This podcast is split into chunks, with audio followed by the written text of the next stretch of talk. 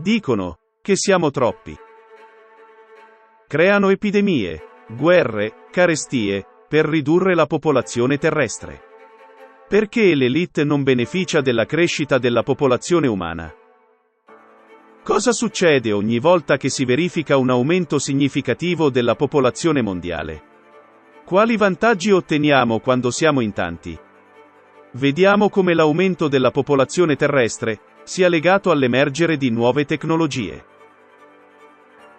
Per ogni nuovo miliardo, c'è una svolta tecnologica e molte scoperte scientifiche. C'è uno schema preciso. Più ci avviciniamo al nostro tempo, più approfondiamo la nostra conoscenza del micro e del macrocosmo. 1000 anni fa eravamo 275 milioni. Il campo di osservazione umano era limitato dalla capacità dei nostri sensi. Alla fine del XVI secolo, quando la popolazione terrestre raggiunse il mezzo miliardo, fu inventato il microscopio, poi il telescopio, e il campo delle nostre osservazioni e conoscenze cominciò ad allargarsi. A partire dalla metà del XVIII secolo, la popolazione iniziò a crescere rapidamente. Ha luogo la prima rivoluzione industriale, un passaggio massiccio dal lavoro manuale a quello meccanico, da un'economia agraria alla produzione industriale. Vengono inventate la macchina a vapore e la locomotiva a vapore, vengono costruite ferrovie, ponti, canali e acquedotti, e viene effettuato il primo volo in mongolfiera. Alla fine del XIX secolo eravamo già 1,5 miliardi di persone, ed è in questo periodo che ha luogo la seconda rivoluzione industriale. Nascono nuove industrie: elettrica, chimica, petrolifera e petrolchimica, automobilistica.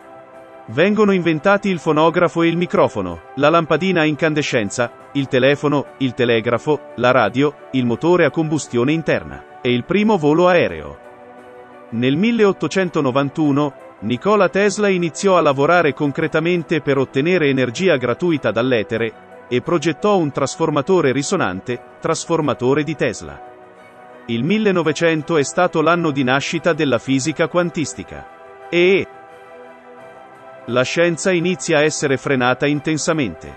Perché, in primo luogo, l'ulteriore sviluppo della tecnologia dell'etere porterebbe inevitabilmente alla disponibilità generale di energia gratuita. In secondo luogo, il riconoscimento della presenza dell'etere ha portato alla comprensione della struttura più complessa del mondo, alla natura multidimensionale dell'universo e della sua origine artificiale. Questo, a sua volta, sarebbe una prova scientifica dell'esistenza del mondo spirituale. Tali prospettive di sviluppo erano in contrasto con i piani dell'elite. Cosa fare per guadagnare e come tenere sotto controllo le persone? Quindi il tema dell'etere è stato bandito.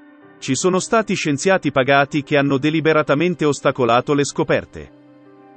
E la scienza ha perso l'opportunità di un ulteriore sviluppo qualitativo. 1927 siamo 2 miliardi.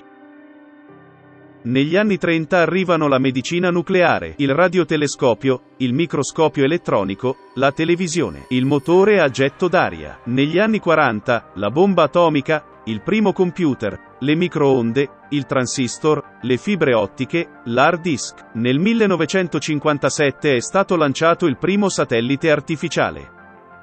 1960 siamo 3 miliardi. Nel 1961 l'uomo volò per la prima volta nello spazio. In questa fase vengono inventati i satelliti di telecomunicazione, il disco ottico, il telescopio orbitante, il touchscreen e il telefono cellulare. Le leggi della fisica continuano a funzionare, nonostante gli sforzi dell'elite mondiale per rallentare lo sviluppo della scienza. Ma molti sviluppi non hanno fretta di essere consegnati alle persone. Pensate che il microprocessore è stato inventato nel 1971, il touchscreen nel 1972, il primo telefono cellulare nel 1979. 1974 4 miliardi di persone.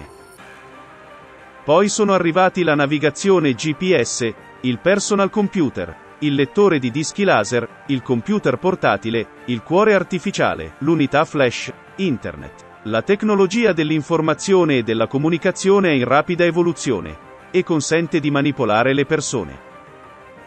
Anche le tecnologie volte ad aumentare i consumi si stanno sviluppando intensamente. Negli ultimi 50 anni il numero di persone che vivono sulla Terra è raddoppiato. Ora siamo 8 miliardi e 25 milioni di persone. Abbiamo le nanotecnologie, la stampa 3D degli organi, la tecnologia per visualizzare immagini nello spazio e i rivestimenti autorigeneranti. I chirurghi robotici eseguono interventi di successo. L'11 ottobre 2022, all'intelligenza artificiale viene data la parola alla Camera dei Lord del Regno Unito. Nello stesso tempo, l'intera umanità sta attraversando una serie di gravi crisi, economiche, politiche, sociali, ambientali e climatiche. Gli ideologi del transumanesimo propongono quello che ritengono essere l'unico modo per risolvere questi problemi: una riduzione radicale della popolazione terrestre a 500 milioni. Questo non viene fatto per risolvere i problemi legati alle crisi, che ora potrebbero essere risolti altrimenti in modo efficace, ma perché, in tal modo, sarà più facile per l'elite gestirci. Ma vogliamo farlo? Ci è stato chiesto? Siete disposti a subire questi tagli, per il bene di qualcuno che ha messo le mani su un potere illimitato? Oggi incombe su di noi la minaccia dell'annientamento totale a causa delle catastrofi climatiche. Mai nella storia della Terra siamo arrivati così vicini a chiudere il progetto umanità. Ciò di cui abbiamo bisogno oggi è un diverso formato di società, e l'unificazione dell'intero potenziale scientifico dell'umanità. Grazie alle moderne tecnologie di comunicazione, possiamo comunicare facilmente tra di noi, scambiare esperienze e idee, e dobbiamo sfruttare questa opportunità. La piattaforma per riunire tutto il potenziale della scienza esiste già, ma può essere pienamente realizzata solo nella società creativa. Dopotutto, nell'attuale formato consumistico, le menti migliori restano nei laboratori segreti e lavorano per l'industria militare. Inventano mezzi per ucciderci più velocemente e più efficacemente, invece di pensare a come salvare e moltiplicare le vite. Il tempo sta per scadere. Ma abbiamo ancora un'enorme possibilità di unirci e costruire una società creativa. Questo aprirà grandi prospettive e nuovi orizzonti di conoscenza. Non solo potremo trasformare la nostra Terra in un giardino fiorito, ma potremo anche iniziare a esplorare altri pianeti. In questo caso, 50 miliardi di persone non saranno sufficienti.